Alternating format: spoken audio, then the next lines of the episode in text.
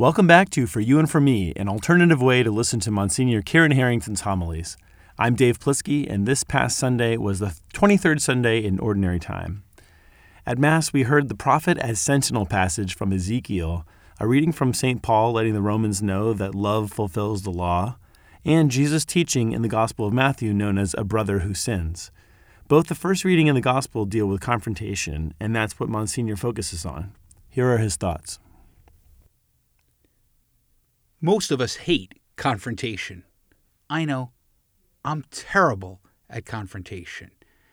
You can feel that moment where you kind of know you have to address a problem, something that's wrong, whether it's with a child or a spouse or a neighbor or a coworker, and you want to sit down and talk about the issue.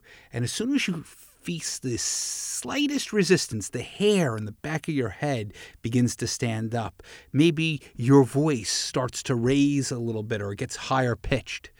This is the challenge that most of us face with confrontation. We don't like to do it. And so what do?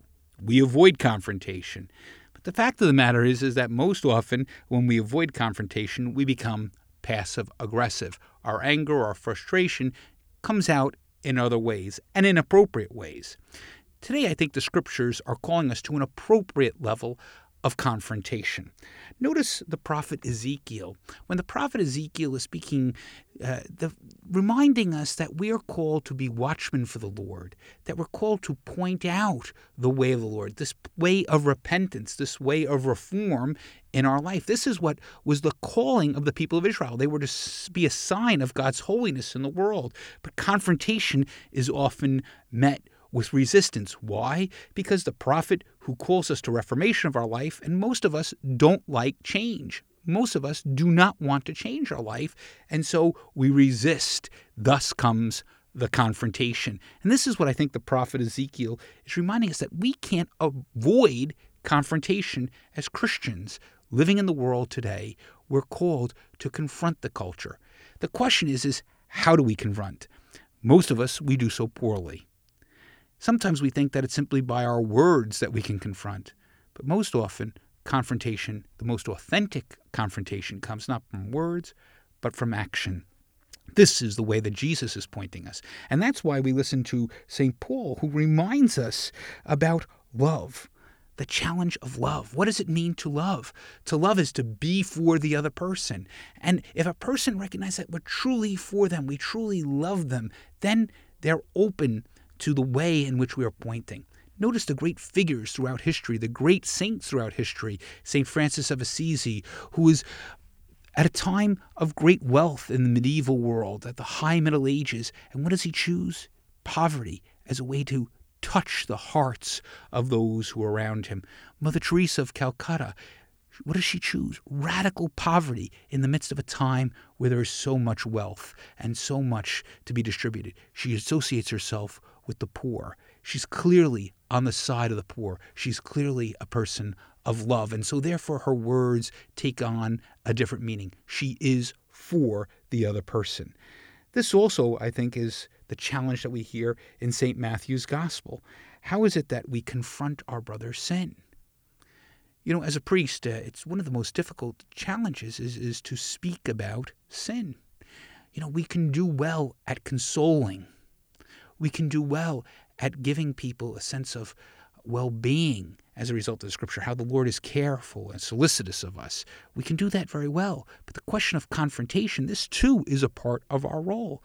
I think often as a priest, why do we hear so few priests speak about abortion? Because as soon as I mention the word, maybe the pit of your stomach starts to churn. You say, what's he going to say now? Most priests recognize that. Most priests who are preaching on that question know that the people who are in front of them, maybe many of them have had the experience of abortion, and so they're careful about saying the wrong thing. They're careful about that their word may not be able to be received by the intended person. And so therefore, what's the choice? Say nothing. And yet this cowardice on our part as priests and as ministers of the gospel is something that really needs to be overcome. And maybe the way we overcome it is not speaking simply in words, but by the way in which we live our life, to be for the other. If the person in distress can see that we are for them, then perhaps that our words can have a particular resonance in their life. This is, of course, the challenge each of us face, whether it's at work, whether it's at home, whether it's in the neighborhood where we live, whatever the circumstances, the question of confrontation is an important question that each of us have to really work on. Christian community is called to be for the other.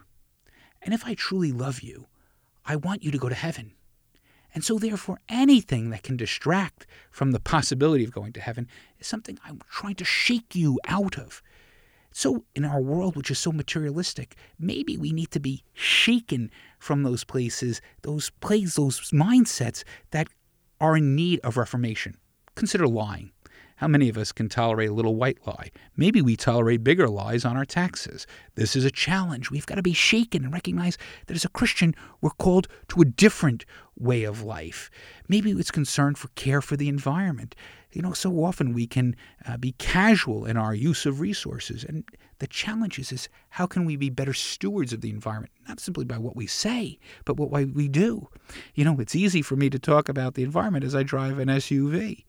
Question is how can my life be more authentic in ensuring that I have a smaller carbon footprint? I think Pope Francis does this for us, and maybe is one of the reasons why we see him driving around in a little Chevy or a little Prius, to remind the modesty of life. He's trying to exemplify in the way he's living a call to being more solicitous, more concerned about the environment. All of this then requires us to be concerned about how we spend our time. This is our most precious commodity. How is it that we use our time? Is our resource used for the poor, the most disenfranchised among us, those who are living on the margins? This, I think, is what the call of the Scriptures is for you and to me today. The challenge is how can we confront the culture? Confrontation not simply by words, but by the way in which we live our life. May God bless you. Are you confronting the world as a Christian, as someone who is for the other?